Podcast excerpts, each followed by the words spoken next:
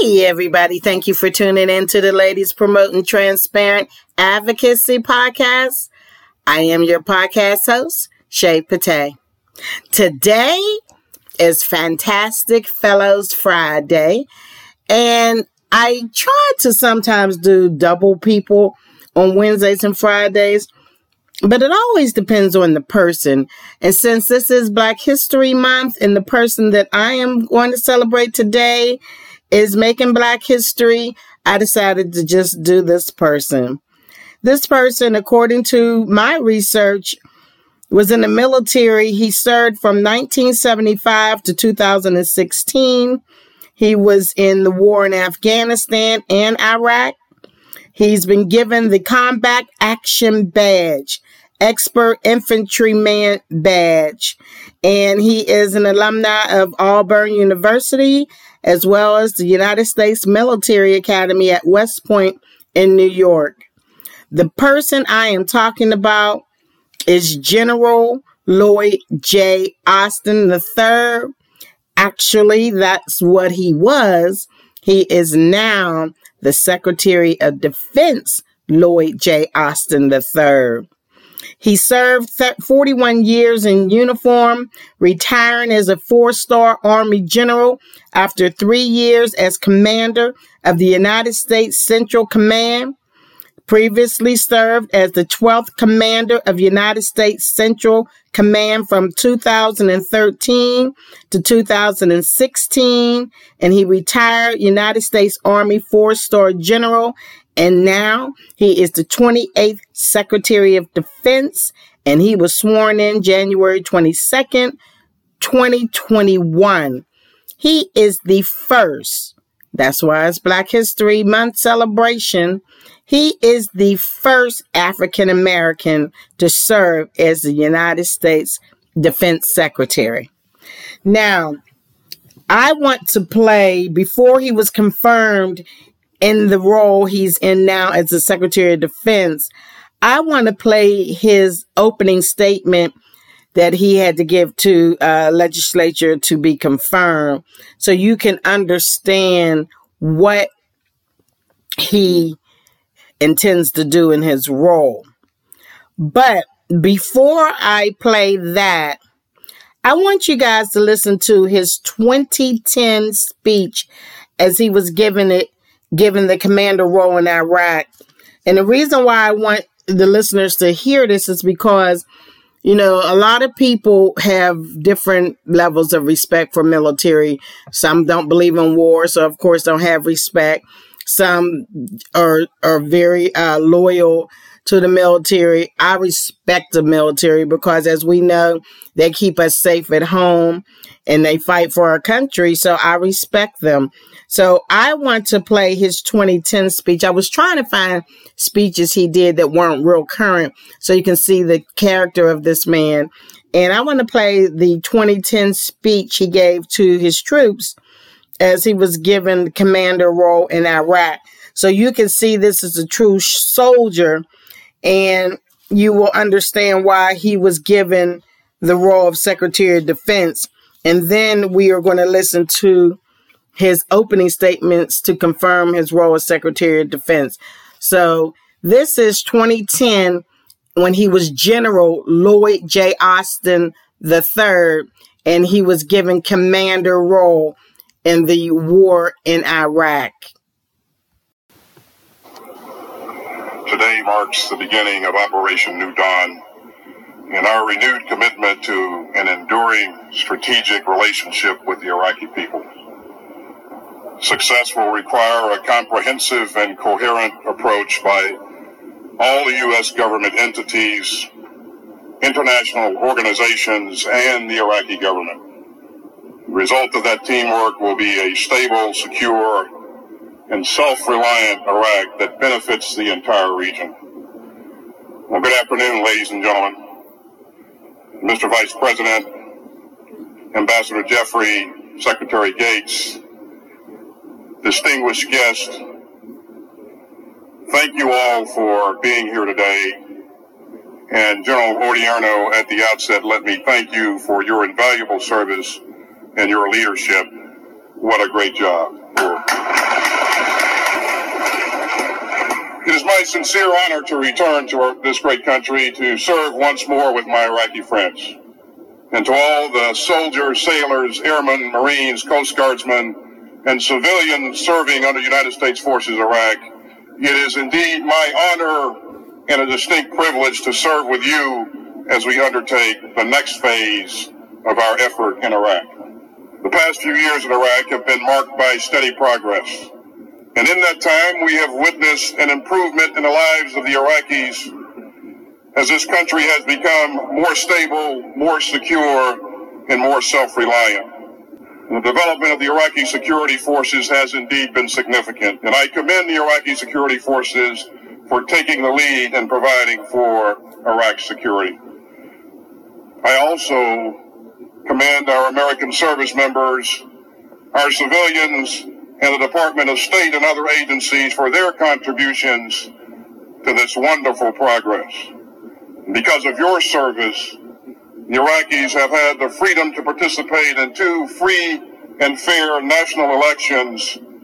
The incidents of violent attacks have steadily declined, and Iraq has begun constructive new relationships with its regional allies, which will offer stability and prosperity for the entire region. This is tremendous progress in a relatively short period of time, and it would not have been possible without a strong partnership between our two nations. And although challenges remain, we will face these challenges together. Iraq still faces a hostile enemy who is determined to hinder progress. Iraq's enemies will continue to seek opportunities to pursue their objectives, but make, make no mistake, our military forces here and those of the Iraqi nation remain committed to ensuring that our friends in Iraq succeed. And we will demonstrate our commitment through a continued partnership with the Iraqis. We will help the Iraqis develop their capability to provide for their own national defense by advising, assisting, training, and equipping the security forces. And we will support Iraqi troops in targeted counterterrorism operations. We will continue to work with the State Department Provincial Reconstruction Teams to assist local and provincial governments as they continue to improve services for the Iraqi people. And we will work with the Iraqi government to strengthen Iraqi institutions and the rule of law. We fully recognize that United States Forces Iraq is but one component of a whole-of-government effort. And as we press forward together, the U S mission will continue to transition to an increasing focus on civilian-led efforts, but our national commitment to Iraq will not change. And I look forward to working very closely with Ambassador Jeffrey, whom I hold in very high regard.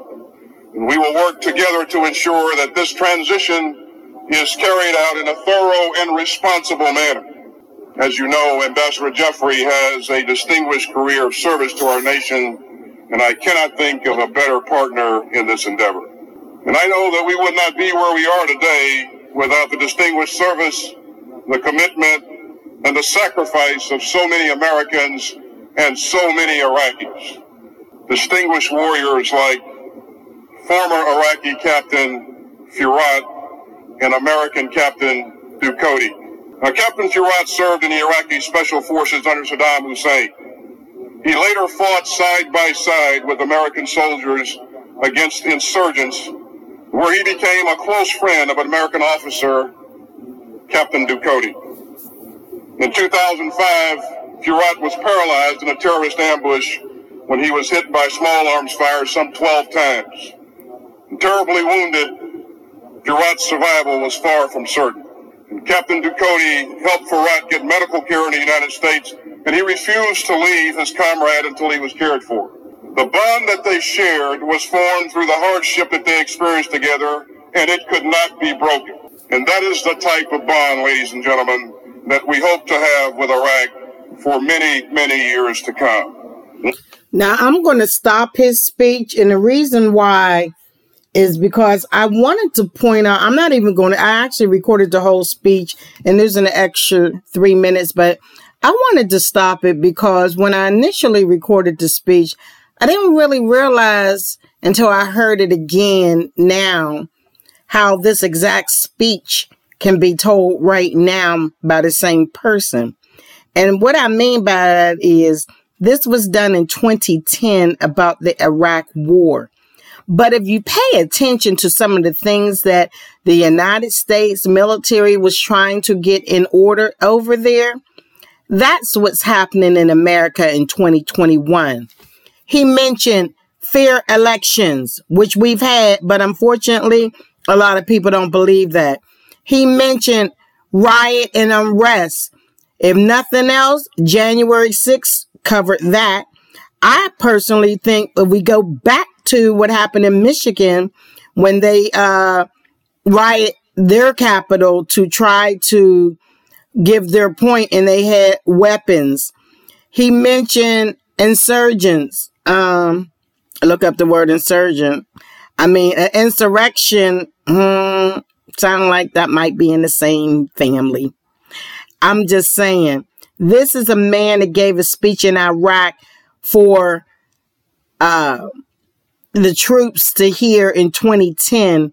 And ironically, coincidentally, or just God putting things in place, this is the man who is now in charge of the United States military. He's the Secretary of Defense. And a speech he gave in twenty ten, that same man can give right now to America. And I thought it was very ironic that the same words are what's happening right now. And I wanted you guys to, one, hear those words, two, to see how he's a real soldier, soldier, and three, to tie it into right now in twenty twenty-one. Now, he, as we know, was confirmed as the Secretary of Defense. And the funny thing is, I I really enjoyed listening to his opening statement to the Congress because that's what he had to do to make sure he's confirmed. I want you all to hear uh, his opening uh, statement for confirmation, and then we're going to talk about what does the Secretary of Defense do, and we're going to talk about how he said being the first Black Pentagon chief, racism challenge is personal. Um, that's pretty interesting because he's going to talk about racism in the military. And this week, uh, he had a virtual meeting with NATO, which is probably, as one of the countries said, a breath of fresh air for the rest of the world. And we're going to just talk a little bit about that. So what I'm going to do right now is play his opening statement to the Congress to confirm him as our current Secretary of Defense. So this is Secretary of Defense Lloyd J. Austin the third's opening statement to Congress. I want to play General Lloyd Austin's full opening statement in his Senate confirmation hearing so you can hear in his own words how he's feeling about being in this historic position. Well, thank you, Mister Chairman, Ranking Member Reed, and members of this committee. I'm grateful for your time this afternoon, especially during these momentous days. It was apparent to me and to all Americans two weeks ago how seriously you take your duties to the Constitution, and I thank you for that commitment. I know that you share my gratitude for the commitment of the men and women of the Department of, of Defense as well, who share your devotion to that founding document, our Constitution. Many of them are serving overseas. Some of them are serving just outside this room, and all of them are keeping us safe. We owe much to their selflessness and to that of their families. I want to thank Senator Sullivan and Secretary Panetta for their kind words of introduction. I am I am truly grateful. And of course, I want to thank my wonderful wife, Charlene, who, like today, has stood by my side for more than forty years, guiding me, supporting me, and making me a better man. I'm also very grateful to President-elect Biden for asking me to serve my country again. I value the strength of my relationship with him and I am humbled by the trust and confidence that he has placed in me. And I hope this hearing will earn me your trust. Let me say at the outset that I understand and respect the reservations that some of you have expressed about having another recently retired general at the head of the Department of Defense. The safety and security of our democracy demands competent civilian control of our armed forces, the subordination of military power to the civil. I spent my entire life committed to that principle. In war and in peace, I implemented the policies of civilians elected and appointed over me, leaders like Secretary Panetta. And I know that being a member of the president's cabinet, a political appointee, requires a different perspective and unique duties from a career in uniform. I intend to, to surround myself with and empower experienced, capable civilian leaders who will enable healthy civil-military relations grounded in meaningful oversight. Indeed, I plan to include the Undersecretary of Defense for Policy in top decision-making meetings, ensuring strategic and operational decisions are informed by policy. I will rebalance collaboration and coordination between the Joint Staff and the O S D staff to ensure civilian input is integrated at every level of the process. And I will make clear my expectation that the Pentagon work hand in glove with the State Department, supporting the work of our diplomats. Now, I know that a large measure of civilian control of our military lies right here with this body. And if you confirm me, I assure you that the Pentagon under my leadership will respect your oversight responsibilities, and we will be transparent with you. And I will provide you my best counsel, and I will seek yours. And just like you, I will take seriously the many challenging, many challenges facing our country, the most immediate of which, in my view, is the pandemic. And if confirmed, I will quickly review the department's contributions to coronavirus relief efforts, ensuring that we're doing everything that we can to help distribute vaccines across the country and to vaccinate our troops and preserve readiness. We'll also do everything we can for our military families. They too are educating kids at home and losing their jobs and trying to stock the pantry. I know this committee shares my view that we owe them our best efforts to lighten that load.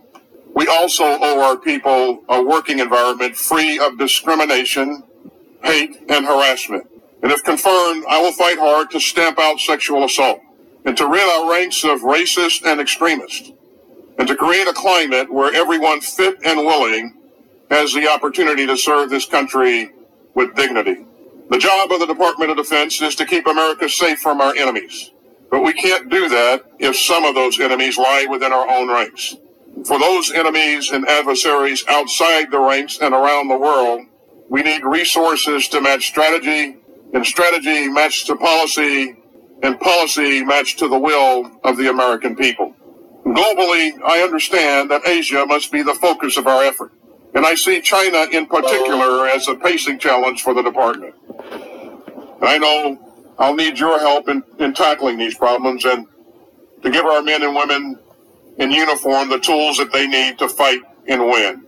Mister Chairman and members of the committee, while I did not seek this job, I consider it an honor. And if confirmed, I will carry out the mission of the Department of Defense, always with the goal to deter war and ensure our nation's security. And I will up- uphold the principle of civilian control of the military as intended. And I would not be here asking for your support if I felt that I was unable or, or unable or unwilling to question people with whom I once served in operations that I once led, or too afraid to speak my mind to you or to the president. I was a general and a soldier, and I'm proud of that. But today I appear before you as a citizen, the son of a postal worker and a homemaker from Thomasville, Georgia. And I'm proud of that too.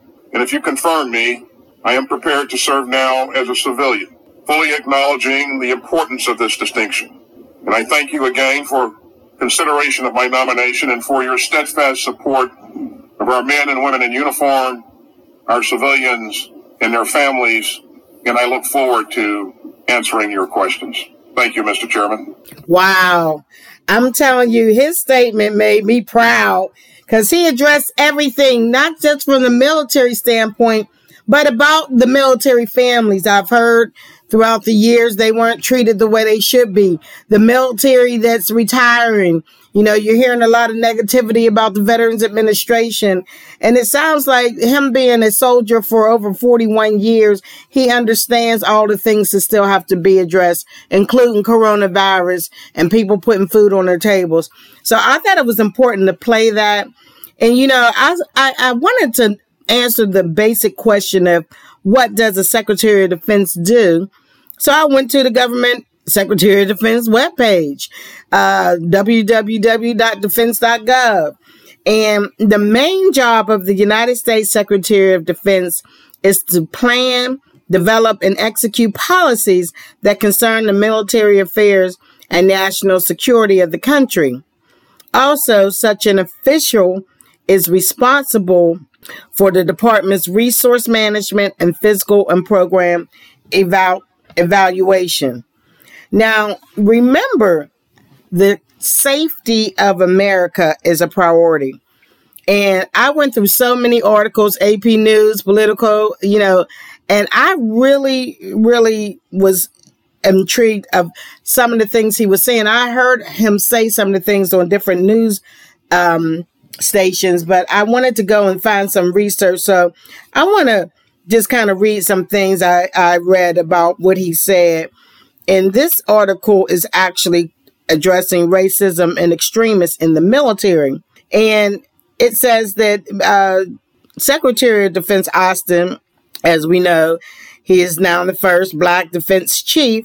And in the wake of the deadly insurrection at the U S Capitol, where retired, see, this is troubling, retired and current military members were among the rioters touting far-right conspiracies. So, you know, he has to address this now.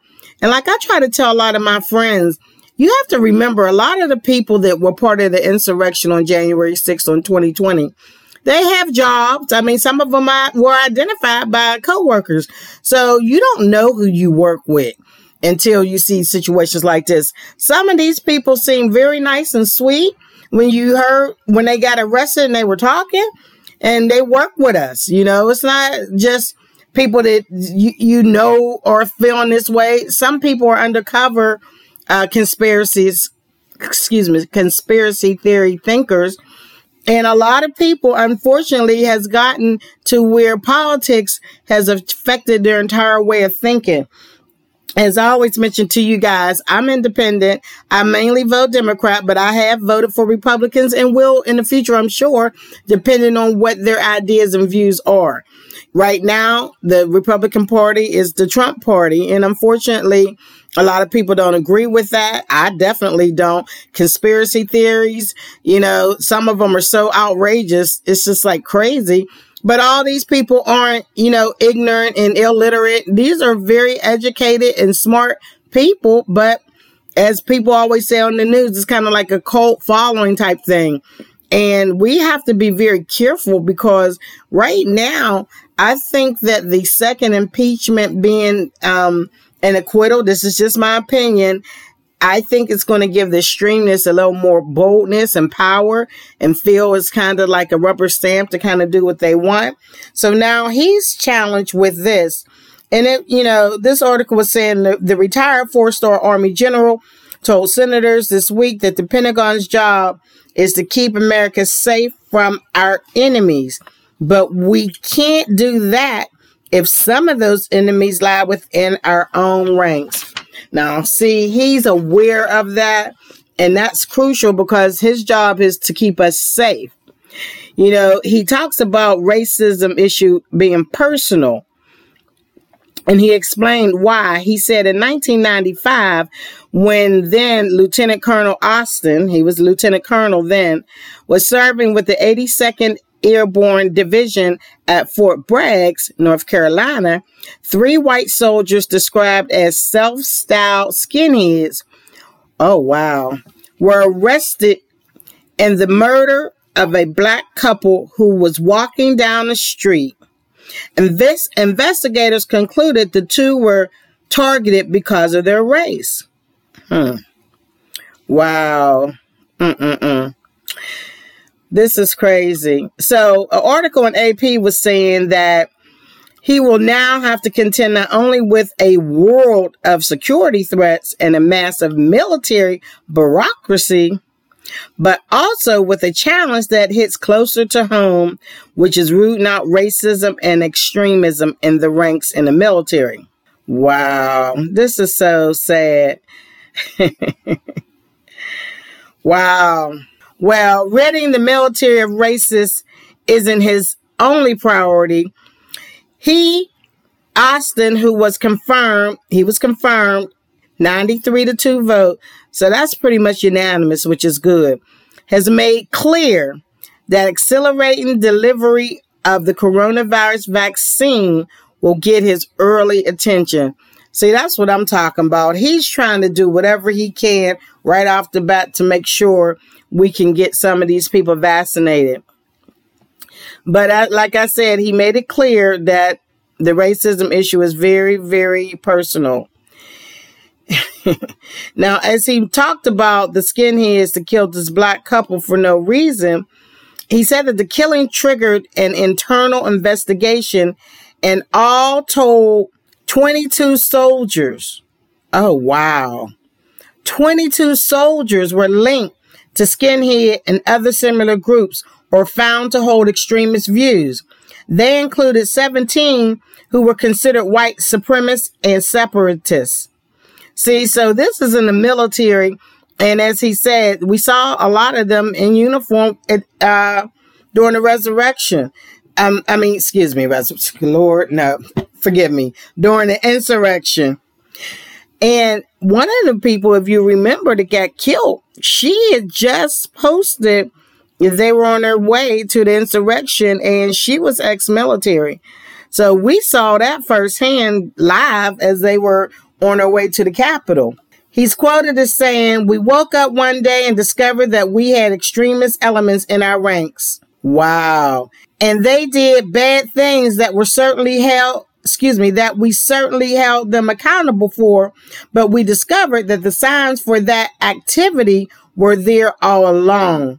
We just didn't know what to look for or what to pay attention to." Mm. Racism has long been an undercurrent in the military. While leaders insist only a small minority hold extremist views, there have been persistent incidents of racial hatred and, more subtly, more subtly, a history of implicit bias in what is a predominantly white institution. Now, how much you want to bet a lot of people that are extremists went to the military to learn how to kill? And I don't mean learn how to kill the enemy, learn how to come home and kill. Hmm.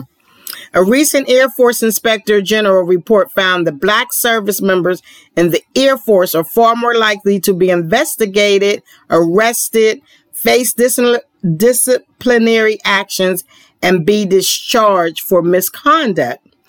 Based on twenty eighteen data, roughly two-thirds of the military's enlisted corps is white and about seventeen percent is black, but the minority percentage declines as rank increases. The U S population overall is about three quarters white and thirteen percent black, according to the Census Bureau statistics.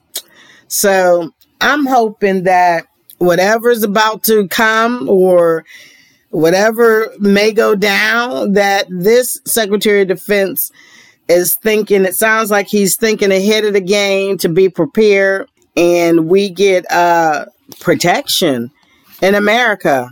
And that's why I wanted to play his twenty ten speech, because the same things he talked about, and we should be shamed as a country, the same things he talked about in Iraq are true right now. Fair elections, unrest, Uh, extremism, racism, sex. I mean, all the things in his twenty ten speech, he can say right now in America, and it's true. And that's not a good thing. That's very sad. But I just wanted to thank him for willing, be willing to come back out of retirement to take this role. And this week on the seventeenth, actually on Wednesday, he had his first meeting with NATO. And, you know, it said he was pleased with the discussions held as part of the virtual NATO Defense Ministerial uh, meeting he had. So, you know, there was a lot of things they were saying that he discussed, but it was so interesting to hear how everybody was saying the mood among NATO allies was love, lovey-dovey after he attended his first meeting of ally defense ministers on Wednesday.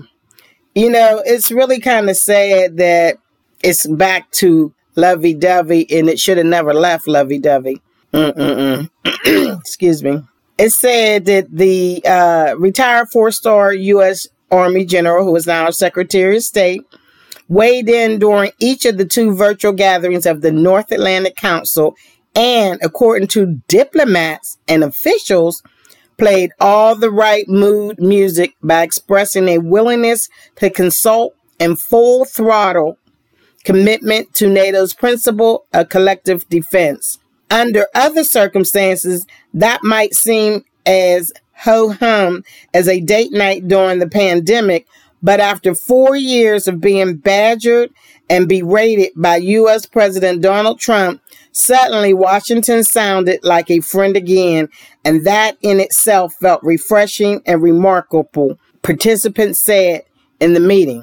So, listen to, these are other countries. Keep that in mind. Now, check out this statement.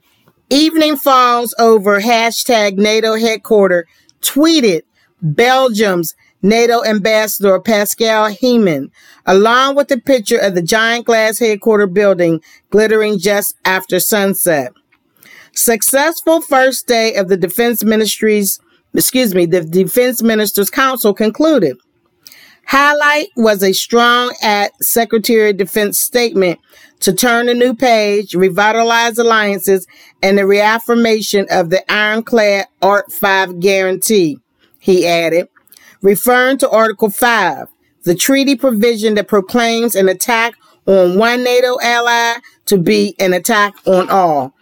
And to be honest with you, we need that. I mean, we can't just be America only, because right now things are happening all over the world, and America was supposed to be the, the symbol of greatness, and we're supposed to be the leaders. And as you're hearing, people from different countries are speaking out. And they're talking about how it just feels so much better. But I want to finish reading this article because it's interesting. These are what people from the NATO meeting are talking about. Many allies had said the worst part of dealing with the Trump administration was the sheer unpredictability of it and the constant fear of un, uh, unilateral decisions that could turn the world upside down.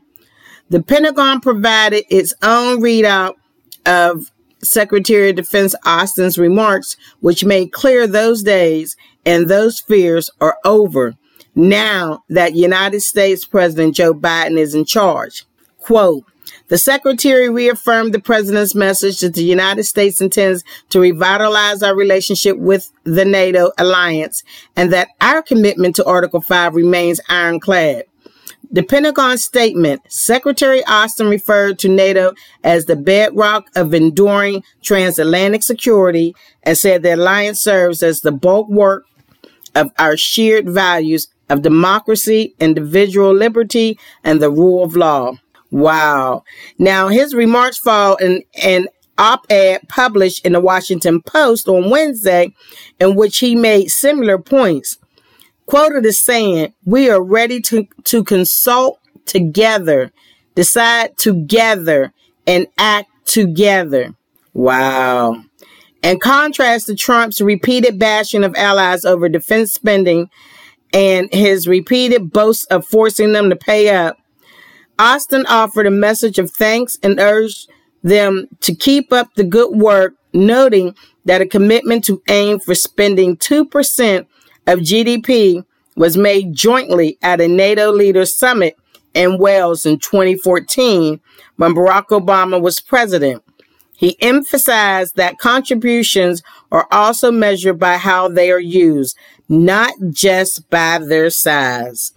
So, Secretary of Defense uh, Austin, I just want to celebrate you in honor of Black History Month and in honor of your first position as the first African-American Secretary of Defense. We are proud of you, and this is Black History, and we just salute you. So bravo. Okay, everybody, I'm going to end this episode, and I just want to, during Black History Month, just bring new Black history about for the younger generation. A lot of people don't know what people are doing in their roles as first. They just know they're the first African American. And I wanted to bring this gentleman right on up because he is a fantastic uh fella. And for Fantastic Fellow Friday, I figured why not talk about the person who's going to keep us safe here in America and let you hear his military background so you can see that he's earned the position. He's not just getting it because he's Black. So I need people to, you know, I had somebody say, well, Biden's just giving all Black people jobs because they're Black. No, he's not. Anyone that's African American that's getting a job in the Biden administration, they have the credentials and they've earned it. So I need to say that. So uh, I'm going to close out this episode and ask you guys to follow us on Twitter at Advocacy Ladies. That's capital A as in advocacy, capital L as in ladies. And if you have any questions, give us a call at four oh four, eight five five, seven seven two three. And you know you can always send us an email at podcasthost, shea pate nineteen at gmail dot com. That's all small letters. And you can definitely follow us on any of the podcast apps, including Apple iTunes, Google Play, Pandora, Spotify, and Alexa TuneIn. And you definitely can follow us on my hosting Podbean uh, app. Give us a notification where you can know that all the episodes are posted on Monday, Wednesdays, and Fridays, and you will be one of the first to get it as soon as it's published. So I always say how much I appreciate the listeners. Tell your friends. And once this pandemic's over, I like to get out in the streets because we still have to hold people accountable every day. Companies, politicians, Uh, media, whoever, whoever's doing something that is not right, we need to call them out because unfortunately, and let me just say this as an African American, I'm just going to point this out there. You know, we have been treated like second class and sometimes no class citizens, even though we have trillions of dollars in spending power. You know, that's been coming up more and more, especially since Black History Month's out there. We are supposedly the number one race in spending power, yet we're treated like we are nothing. So we have to start using our spending power to make a difference. And I'm hoping I can do that with the podcast and with the organization. I haven't even gotten a chance to even get into the organization because um, COVID has just kind of kept me in. And I do work full time, but I want to use the podcast and the airwaves and social media to just get that out there. We need to be the bridge for accountability. So I'm always looking forward to anyone that want to be a part, part of the organization and reach out. And I'm going to continue to do the best I can to get the information out there. So, you know, I like to end all my episodes with the question, what do you have to say? Have a great, safe weekend. Wear your mask, please, and follow us. And as I always say, thank you for listening.